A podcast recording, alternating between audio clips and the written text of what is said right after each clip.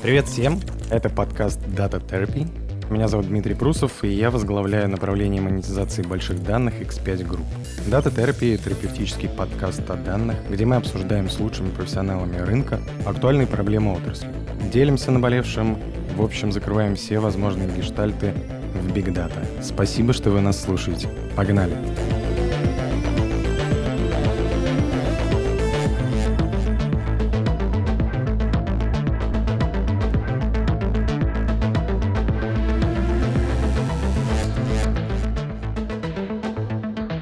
Всем привет! А, сегодня у нас, как всегда, должна быть интересная тема для обсуждения. Посвятим мы ее стартапам, стартапам а, на данных, в целом стартапам, которые существуют, и корпорациям, которые используют данные стартапы. А помогут мне в этом, на мой взгляд, отличные эксперты своей области. Я попрошу ребят по очереди представиться. Расскажите, пожалуйста, немного о себе. А где и кем вы работаете, как пришли в область я имею в виду в область а, стартапов, а, в область стартапов с данных, с данными, а, и в целом, как бы с какой стороны вы представляете эту тему? А, меня зовут Роман, я руковожу группой компании Йора. Мы занимаемся тем, что помогаем создавать и внедрять решения на основе машинного обучения. Так как машинное обучение довольно большая область, вот, мы фокусируемся на трех направлениях самых больших. Это компьютерному зрению, процессингу обработки естественного языка и Data Science. А как пришел в целом в индустрию? О, это, наверное, долгая история. Она началась давно и случайно. А мне повезло, повезло быть кофаундером в стартапе Displayer. А, это такая была штука, которая в воздухе создает изображение. И этим изображением прямо в воздухе можно было управлять. Тогда мы использовали OpenCV,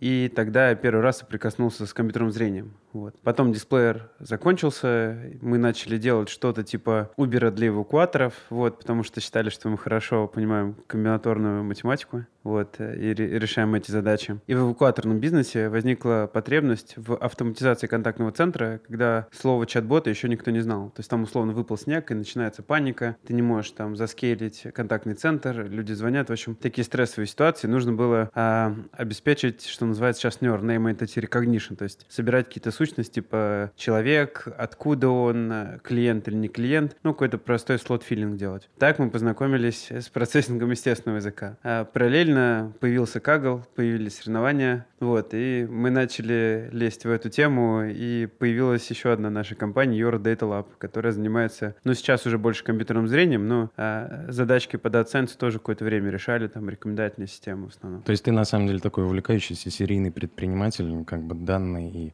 машинное обучение тебя полностью поглотило? Ну, да, поглотили точно. Спасибо тебе большое.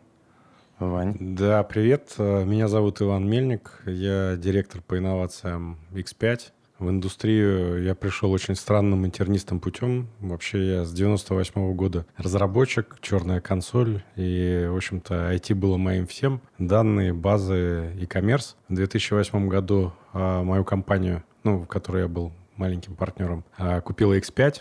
Э, с того момента, э, видя мир со стороны стартапа и взлетающей компании в области интернета и коммерса я столкнулся с большой корпорацией. Э, был очень интересный опыт. Э, понял, что мой опыт э, стартапера несовместим с корпорацией, поэтому именно с точки зрения IT. Поэтому я переквалифицировался в бизнес и с 2013 до, по-моему, 2019 года руководил проектным офисом «Перекрестка», стратегический проект, трансформация. А, ну и так получилось, что у нас очень много решений, потому что перекресток проходил тогда такую серьезную трансформацию из э, бизнеса, который э, находился в сложной ситуации и терял трафик, нужно было сделать растущий бизнес э, успешный. Мы как команда мне кажется, с этим отлично справились. А, и очень много решений было, которые нужно было пилотировать, делать на коленке и очень быстро внедрять, потому что времени не было, поэтому перебирали в разных направлениях. Маркетинг, коммерция, операции,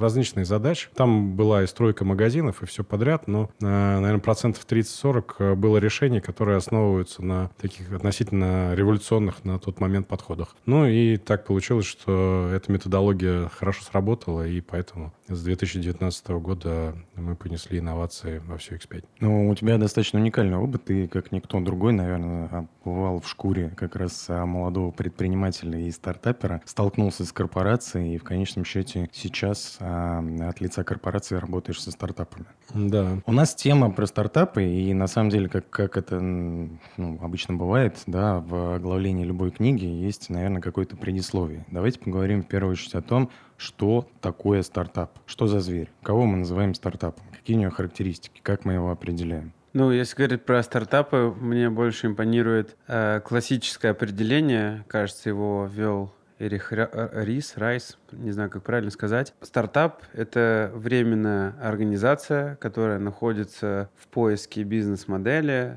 для кратного роста. Вот, вот это я ну, понимаю. Ну, это такое стартап. определение самоидентификации стартапа, да, в целом? Ты ну, это, по-моему, классическое определение, я не знаю уже. Не... А ты вот как, э, собственно говоря, руководитель группы компаний, вы кто?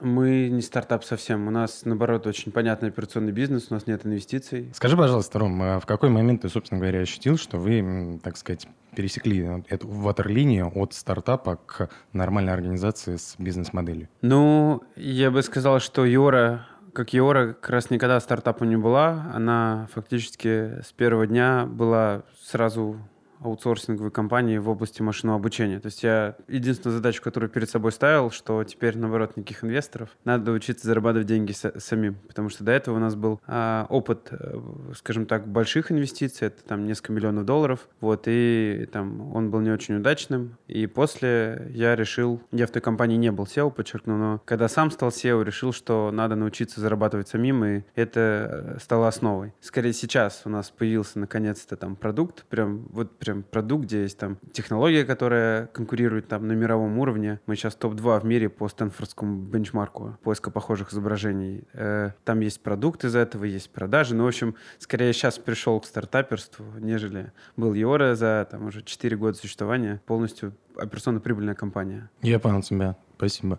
Ваня, а ты что определяешь как стартап? Я вот соглашусь с классическим определением. То есть э, стартап — это э, компания, которая нашла или вот-вот найдет э, какой-то модель, подход, который позволит ей расти бешеными темпами и который взмывает вверх с точки зрения коммерческих показателей очень резко и очень быстро. А на самом деле э, на российском рынке под словом стартап э, скорее скрываются компании, которые, первое, выводят какой-то новый, достаточно инновационный и уникальный продукт на рынок и работают в первую очередь с технологиями. Это могут биомедицинские технологии быть, это могут быть IT-решения, все что угодно. Эта компания небольшая, она родилась недавно, ей один-два, максимум три года, и это вот такой вот очень прорывной и очень инновационный сегмент, в который все верят с точки зрения инвесторов, что там где-то в будущем, через 10 лет, это будет прям такая большая серьезная ниша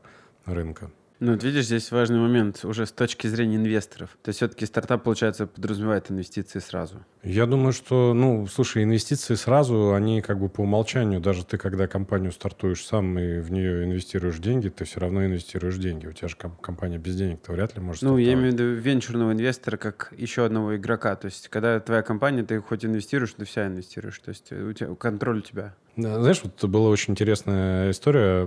На каком-то акселераторе конкурс стартапов был э, московского правительства. Вот, и там Аркадий Маренис был создатель Price.ru э, знаменитый. Вот, и все объявляют стартап один, стартап второй, стартап третий, выходит пичаться. Он в какой-то момент психанул, взял микрофон говорит, да вы не стартапы, вы все малые или средние предприниматели. Стартап — это тот, кто вот сейчас э, и буквально там через год взлетит там в сотни раз, а у вас так такого трекшена не будет, поэтому вы не стартап. В этом контексте, конечно, да. Я просто, да, почему я это спросил, потому что а, здесь у нас сегодня беседа стартапы и корпорации, и уже есть э, некоторая проблема курицы и яйца, потому что а, что первично, условно, а, для того, чтобы в стартапе появились инвестиции, да, надо валидировать product market fit и заключить какие-то там пилотные проекты и сделки. Но чтобы заключить сделки и пилотные проекты, зачастую тоже нужны деньги, потому что э, тот pipeline, который предполагает сделка с корпорацией, он просто не по силам будет обычной компании. Да, все так. Мне кажется, тут, в принципе, начинается все немножко раньше, на уровне какого-то культурного кода, да, то есть сталкиваются совершенно две разные, как бы, структуры, как инь и янь, да, корпорации со своими определенными процессами, иногда зачастую за бюрократизированными, да, но они как бы для того и существуют, что это большая, огромная махина, и она работает. И достаточно продуктоцентричный стартап, который думает в первую очередь, например, о своем продукте и считает, что как бы он может помочь всем. Хотя, с другой стороны, существует корпорация, которая понимает, что у нее есть определенные бизнес-задачи, которые не всегда решает тот продукт, который ему предлагают. Давайте просуждаем на эту тему. Мне кажется, что здесь э, история это вот качели да, то есть тебе все равно, чтобы начать раскачиваться, должен быть какой-то первичный импульс. То есть деньги тебе в любом случае понадобятся, вопрос в их размере и с какой скоростью ты собираешься двигаться, осваивать рынок. Э, чем быстрее ты хочешь двигаться, тем больше инвестиций. Корпорация тебе все равно нужна, ты правильно говоришь, то есть продукт market fit, тебе нужно найти, как этот продукт потом будет встраиваться, и тебе нужны подопытные кролики. Дальше вопрос, э, сколько ты готов в это дело инвестировать, потому что первое, что тебе попросит сделать корпорация, давай бесплатно. Есть корпорации, которые готовы платить за это дело, и они понимают, зачем им нужны стартапы, потому что э, стартапы помогают им тоже раскачиваться. А есть корпорации, которые не хотят и не будут это делать. А, и вот здесь нужно как бы очень внимательно с точки зрения стартапа оценивать э, и искать вот это вот, ну, с, с умом выбирать себе партнера, э, потому что, как один э, мой знакомый умный человек сказал, стратегия — это не то, за что ты хватаешься, стратегия — это то, от чего ты отказываешься. То есть нужно вот этот приоритет держать. Очень многие стартапы в этот момент гибнут и затыкаются, потому что они набрасываются, собирают себе портфель, и после этого не могут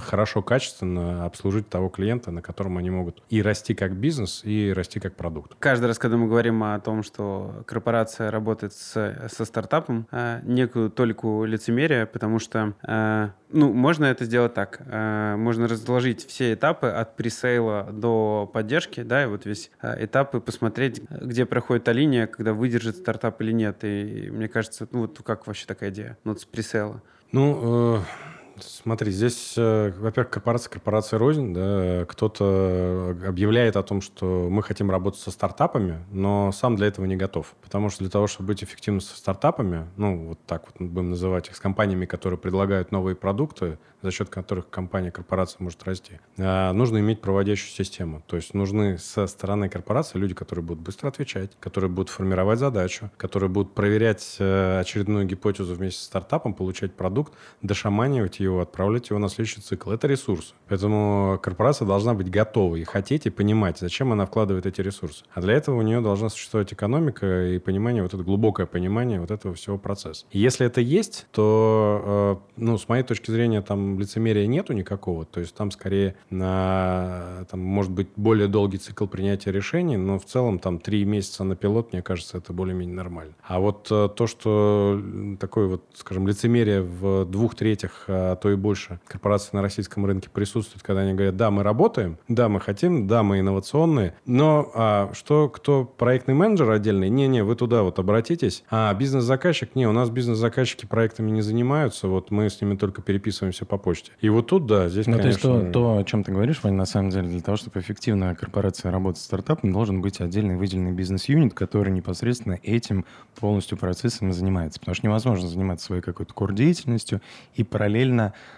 а как бы еще и сетапить взаимодействие со стартапом, потому что это отрывает от тебя от основных задач бизнеса. Это принципиально разные э, КП. истории. Да? То есть это вот, вот э, как плюс и минус. Потому что э, вот ты, ты здесь сегодня стоишь, у тебя горит сарай, тебе его тушить надо, тебе нужно там помидоры продавать, еще что-то, к тебе приходит там маленький мальчик или маленькая девочка, там это, дядя, давай вот попробуем вот эту новую игрушку. Ты стоишь, девочка, отойди, я сейчас вот это, подожди, я тут бизнесом занимаюсь. И в этом фундаментальная проблема, потому что завтра эта девочка там вырастет э, и превратится в интересную историю на рынке, а ты как бы пропустил, э, и ну, это может быть проблемой. Поэтому вот перебирая э, стартапы, ты можешь понимать, что, куда идет рынок, какие тенденции новые формируются, проверять и после этого фактически опережать рынок года на 3-4.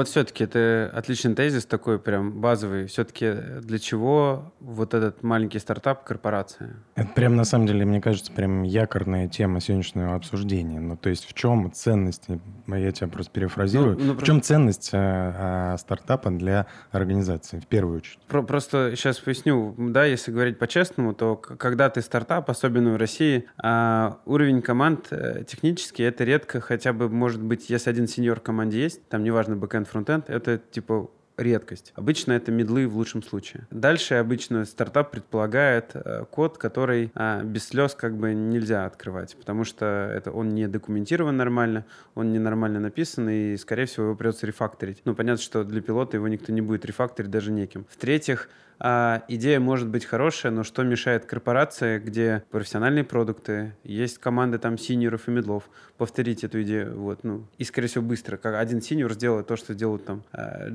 за неделю, то, что жены будут делать месяц, ну, по-честному. Ну, по-честному, мне кажется, безупречная любовь, потому что ты влюбляешь а, свои идеи корпорации. Другого у меня ответа нет, но мне кажется, Ваня сейчас как бы пояснит. Зачем? Ребят, смотрите, это деньги, это чистый кэш, который можно достать. А, значит, в чем выражается э, кэш? Он выражается в use case. На, допустим, ты полгода назад создал компанию, у тебя есть какая-то идея. И эту идею ты еще полноценно не успел донести до рынка, проверить. Вот, вот этот продукт market fit, да? И ты приходишь с этой идеей, или еще лучше там тебя нашли с этой идеей, это вот самые хорошие скауты этой корпорации. И говорят, давай попробуем. И они нашли тот самый use case, который еще никто не попробовал. И если он сыграет, то вполне возможно, он сыграет очень хорошо, и у тебя будет запас там перед рынком три года. Но вот ну, есть решение, которое мы 2-3 года назад попробовали, приняли для себя, определили, идем, не идем, а рынок только-только сейчас начинает это дело играть. Раз. Среди этих э, компаний, среди этих use cases попадаются те самые золотые крупинки, которые тебя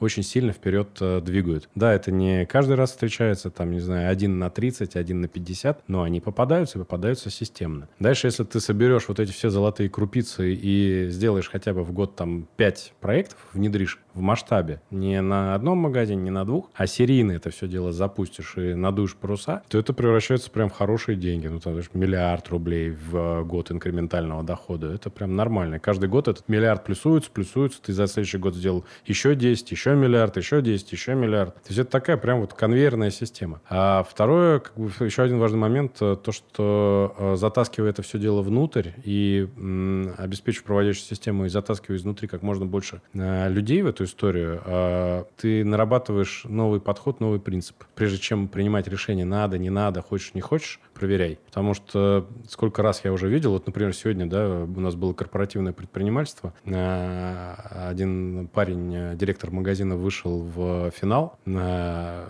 и его идея и его реализация Э, оказалась э, настолько простой и показала в пилоте такие хорошие результаты, что она обыграла конкурирующие продукты, уже системные решения внутри компании, которые там года четыре эксплуатируются. Да? То есть э, это яркие мысли. То, понимаешь? о чем я и говорил. На самом деле стартапы влюбляют корпорации простыми, элегантными решениями. Ну, ну, ну, здесь я как раз хочу заострить тоже свое внимание, не могу этот факт упустить. Мы сейчас говорим о том, что приходит стартап в X5, в обнимку, да, или в другую экосистему. X5 опять говорит, прикольно, давай попробуем. Но опять же, если говорить про интересы стартапа, да, и про вот это вот scalable бизнес-модел, а, то первое, что должен сделать для того, чтобы понять продукт market fit, нужно продать в несколько компаний, да, там в B2B это считается 5. То есть первое, что делает стартап, вы говорите, ну, получить некое конкурентное преимущество в 3-4 года. Первое, что делает э, такая компания, валидировав пилот, она говорит, на X5 заработало, значит, на других компаниях, конкурентах, должно тоже заработать. И первое, ну,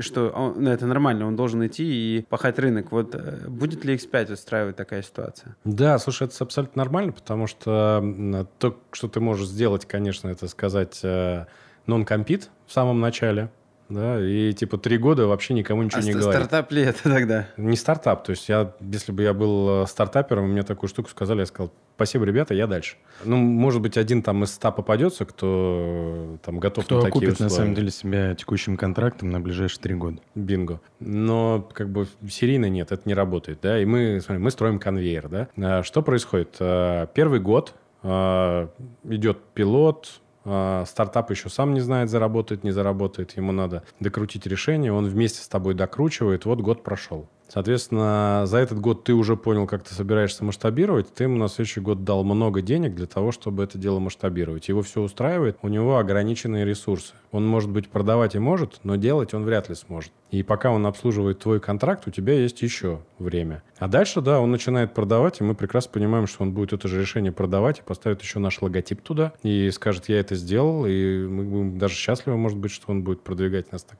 к этой компании. Это, кстати, вообще частая история для стартапа ехать э, паровозиком на большую организацию, если он провел удачный пилот, потому что для него это возможность на самом деле реселла. Я тебе даже больше скажу. Э, он приходит э, после этого в магнит и говорит, ребят, вот те парни сделали, а вы еще нет, догоняете. И дальше начинается вот эта вся история с нуля. Но мы-то к тому моменту уже масштабируемся, понимаешь? То есть ключевое здесь на самом деле скорость. Ну, то есть при выборе там, определенного решения да. это скорость и возможность его масштабирования. И вин-вин истории как для там, предпринимателя-стартапа, так и для большой корпорации. Она получает а, в работе со стартапом некоторые преимущества во времени, что выражается в определенной, собственно говоря, выручку. Да, то есть у тебя происходит там второй год ты масштабируешься, ты уже снимаешь э, какую-то пенку, на третий год у тебя уже реально огромные цифры и уже хорошие прям, которые в ебеде, вот, а твой конкурент только-только начинает разгоняться. Нормально.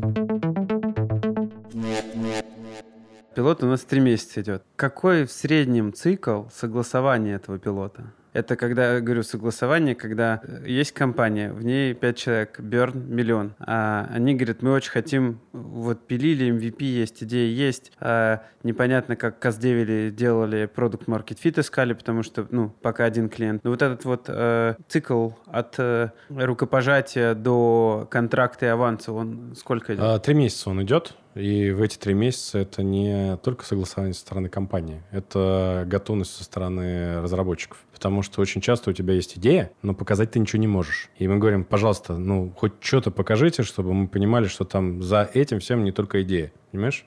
То есть вы даже с идеями работали, был такой опыт? Да. Просто это, конечно, уже интересно. Да.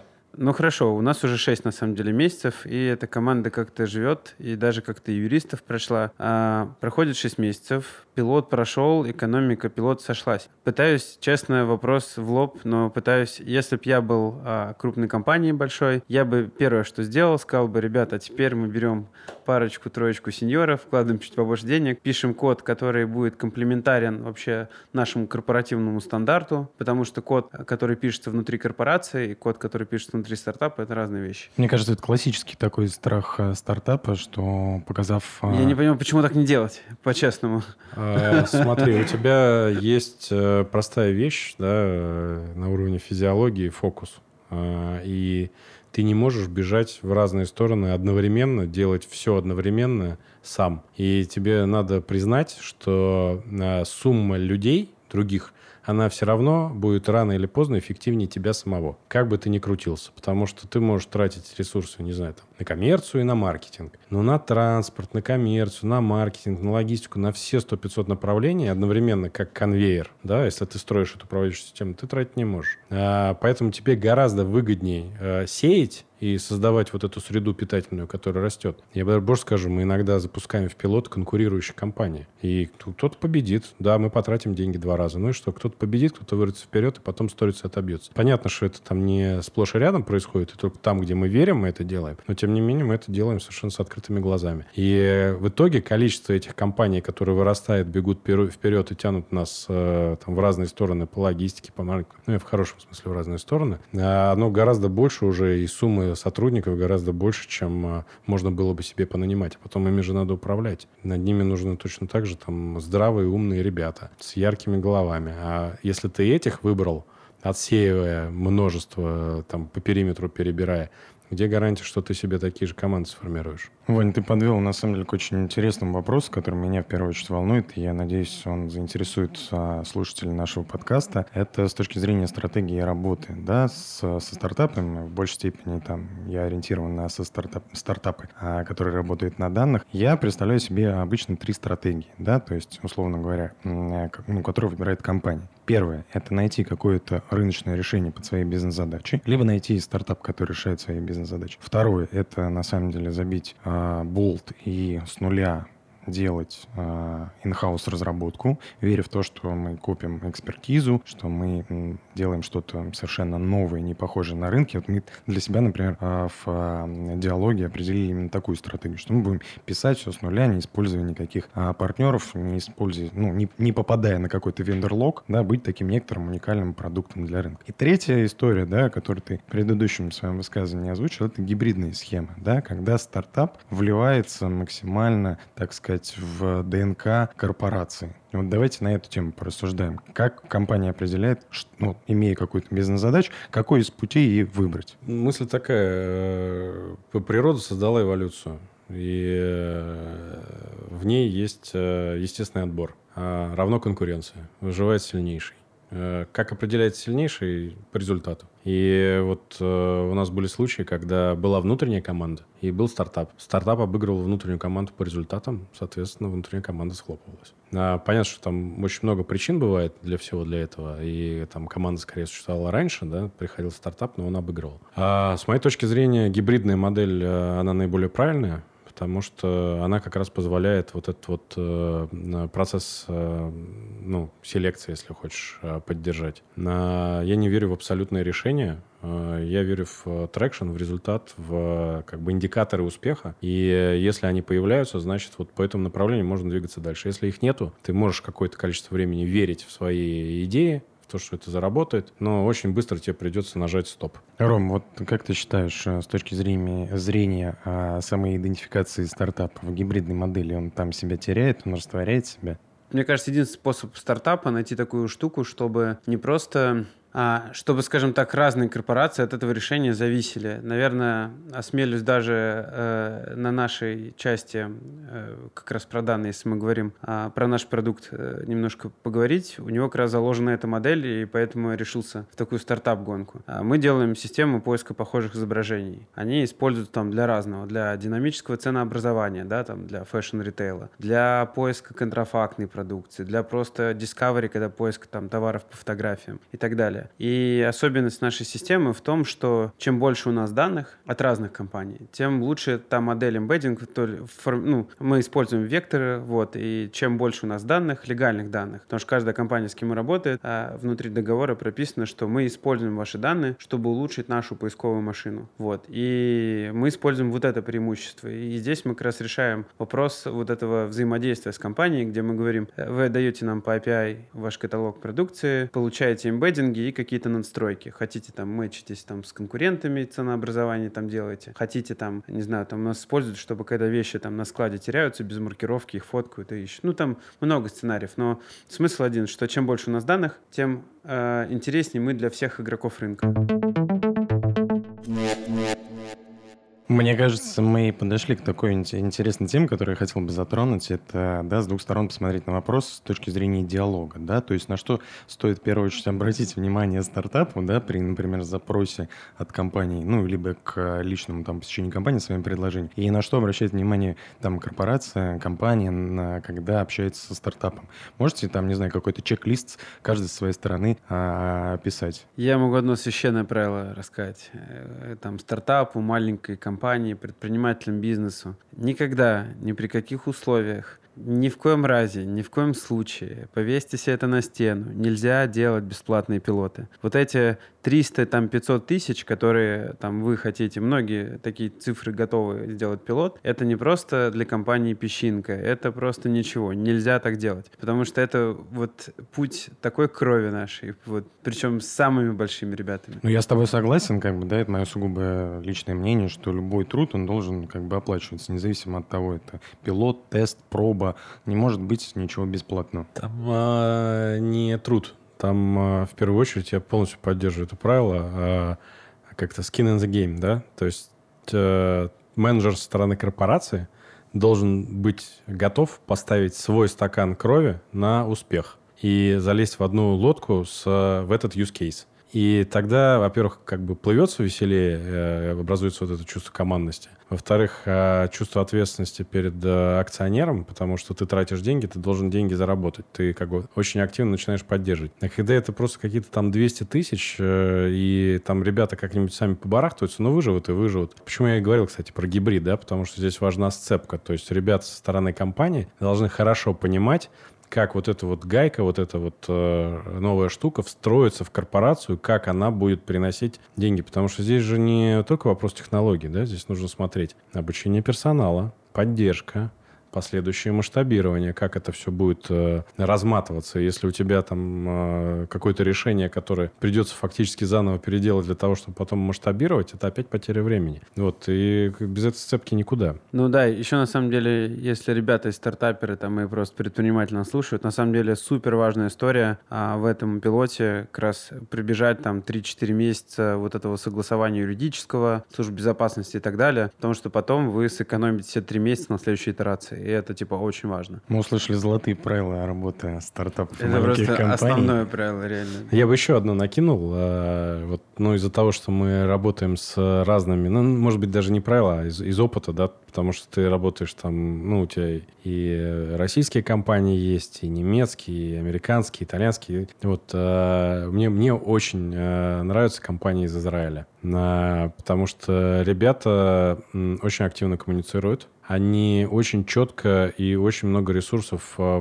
вкладывают в то, чтобы определить точку принятия решений. И пока вот эта вот точка, читай, э, человек или команда э, не определена, они свои ресурсы не сливают. Как только они понимают, что за них поставили стакан крови, начинается очень быстрая работа. И э, как бы активный поиск топ-менеджеров, которые будут поддерживать проект на следующих этапах. Вот, кстати, давайте про X5 поговорим. А, как у вас а, вообще построен вот этот pipeline работы со стартапом? То есть я пришел, у меня есть идея, ну какая идея с данными может быть? Ну, например, сейчас время кук умирает, не знаю, ну хотя этого, наверное, не так. Какие данные вы анализируете больше всего? Вот чтобы мы придумали стартап на ходу. А, ну, смотри, у нас как бы ключевые данные — это чековые транзакции, все, что с ними связано. Помимо прочего, у нас как бы огромное количество магазинов, да, где, собственно говоря, есть много процессов и систем, с которых мы также как бы collect им эти данные. То есть у нас как бы данные можно разделить на два больших пула вокруг а, клиента, его, ну, клиентского пути в магазине и вокруг как бы операционных процессов, которые существуют в торговых точках. Я хотел предложить систему, которая predict ит в зависимости от э,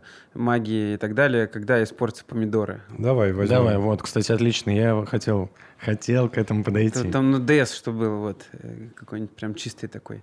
А, приходит компания, какой вот pipeline? Ну, смотри, первое, что мы попросим показать э, хоть что-то, потому что э, ну, сама идея в современном мире это такая штука очень слабая. То есть нужно э, умение и желание доводить эту идею до какого-то прототипа результата. Поэтому это будет первое. Соответственно, мы, а можно сразу здесь вопрос? Давай. А, я как стартап спрашиваю, говорю, хорошо, мы покажем, мы даже на вас покажем, а вы сможете нам а, отдать данные о том, а сколько в конкретный магазин а, поставляются там помидоров, да. а за сколько они времени продаются и в каком регионе находится этот магазин. Да. Вот и вы мы без тебя... NDA эти данные сможете отдать? Не, мы попросим, а. конечно, NDA. Но как бы NDA такая штука в современном мире, мне кажется, что Ну, такие данные ценит... можно получить довольно да, быстро. Да. Ну, потому что это тестовые данные, это пилотные данные, это ограниченные данные. Это Более не... того, их можно полностью, условно говоря, ну, анимизировать, да, взять историческую какую-то выборку, которая позволит с точки зрения моделинга, ну, в принципе, показать свой прототип. Вот, и это как бы это вообще серийная история. То есть мы прямо вот отдаем кусочек и говорим, хватит, да, тренируемся на этом, окей. Теперь дальше возьмем стартап. А, значит, э, ты покажешь, скажешь, вот оно вот примерно работает, и все это время тебя будут вести наши скауты. То есть у тебя будет прям ответственный менеджер, который тебя тянет от начала до конца. Когда будет понятно, что выходим на пилот, тебя передадут э, проектникам. То есть я даже не знаю, это такой-то гибрид э, проекта с продуктом, э, со стартапером, может быть, даже в прошлом. И дальше вы начнете делать пилот, это будет означать, что это будет не один магазин, это будет уже, ну, сначала прототип делается на одном магазине, потом это будет 5 или 10 магазинов для того, чтобы показать, что эта штука работать может в системе. И чтобы на этом оценить, сколько будет стоить поддержка, и вы тоже посчитаете это на ходу, да, а, как часто это это ломается, а, что необходимо доделать для того, чтобы были интеграции стыки, потому что а помидоры, они тоже разные бывают, а у них разные маршруты поступления в магазин, а у них есть еще там списание, вот надо добавить еще один фактор оценки. То есть начинает вырастать продукт. Вот, а, соответственно, дальше идет анализ экономических результатов, и дальше начинается либо расширенный пилот в зависимости от результатов, потому что они могут быть очень такие, ну, слабые по показателям, да, то есть ты не понимаешь, в какую сторону качнется, тебе нужна более репрезентативная история. Либо э, как бы ты сразу увидел э, экономику, и ты уходишь там в ограниченный роллаут. Сразу мы обычно никогда не бахаем на все подряд, вот потому что э, параллельно увеличивая масштаб, ты должен найти подрядчиков, которые потом это будут поддерживать, или тебе нужно будет найти сотрудников, которые будут поддерживать. Потому что надо будет ехать в Красноярск, надо будет ехать в Омск. Конечно, ты ездить не будешь, ты будешь искать там ребят на местах. Вот ты поймешь вообще все, что сопровождает, потому что нужно будет обучение ребят. На процессы там, не знаю, по какому-нибудь обновлению данных из других источников, магазинов уже недостаточно, объем такой, что нужно там, например, к ERP-шке коннектиться. И вот это вот все, это такое маленькое путешествие. Вот финально это превратится такой в массовый, большой проект массового внедрения. Мы тебя отпустим на этапе окончания ограниченного роллаута а, и передадим дальше в сеть, где вы будете масштабироваться. И я часто вижу такую историю, что а, маленькие команды, даже талантливые, когда получают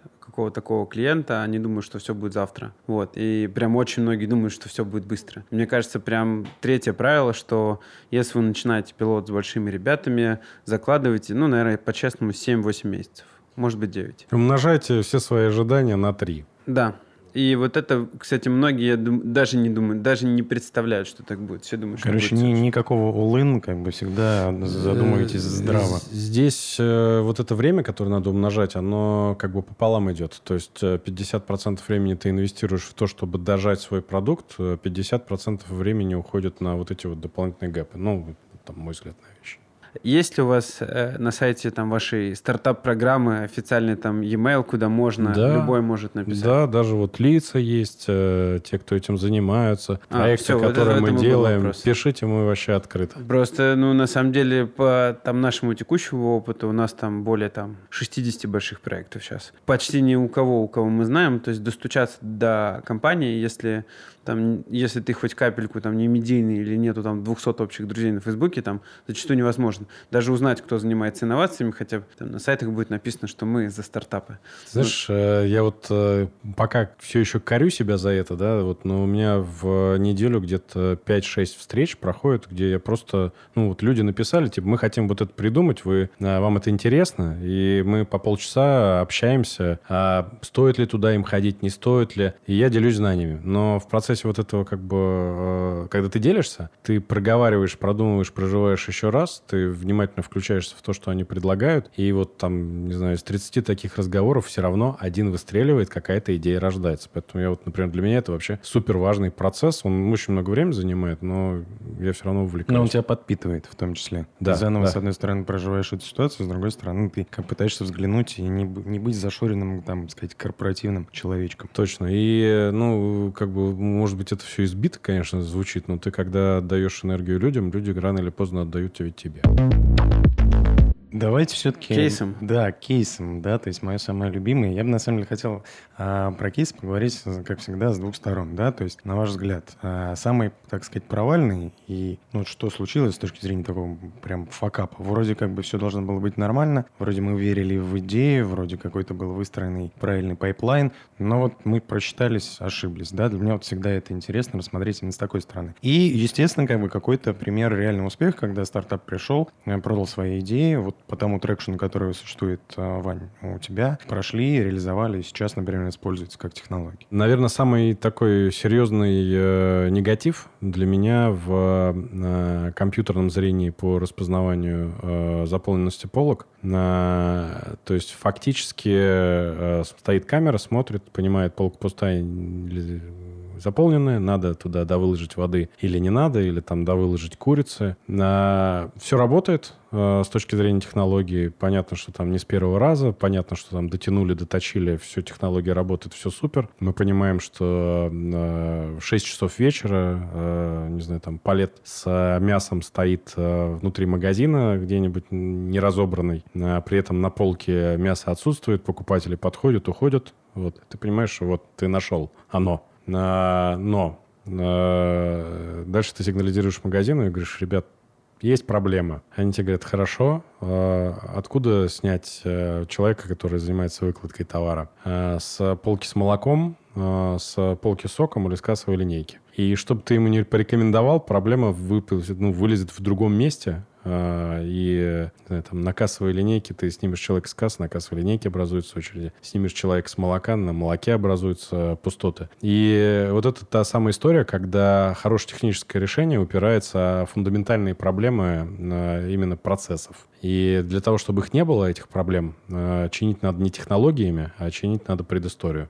Кто, как, когда выходит, как пополняются, как, в, какие, в какое время заходят товары в магазин и все вот это вот. И починив там, и найдя просто обычное процессное решение, ты можешь делать гораздо больше, чем э, с помощью технологических э, историй. Поэтому мы всегда, когда мы смотрим на какую-то идею техническую, мы говорим, окей, а это можно сделать по-другому? Можно ли пересмотреть процесс? А не упрется ли потом вот это замечательное техническое решение в какую-нибудь фундаментальную историю, когда будет либо недостаток персонала, либо элементарно неправильные графики выхода, которые можно перенастроить? И не лучше ли поработать там, чем вот с этой супер дорогой технологией? Ну и к тому же она реально дорогая, и инвестиции, которые ты в нее нее вкладываешь, они тяжело очень возвращаются. Для разных магазинов по-разному, но тем не менее это вот для меня такая большая заноза. А хороший кейс, э, там, положительный, интересный, например, VR-обучение. Мне он очень нравится, когда... А, ну, кстати, тоже вот э,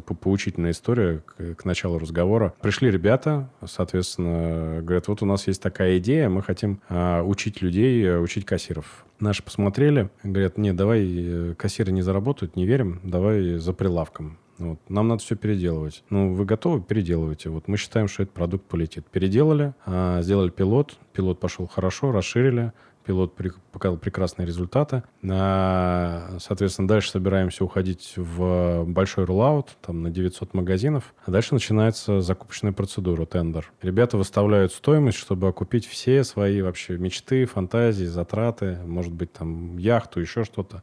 За это время у них фонд на борту появился. Ну, какой прораб не зашивает в смету шубу для жены? Ну, это нормально, здесь. это бизнес. То есть да. в этом как бы просто вот ничего личного, просто бизнес.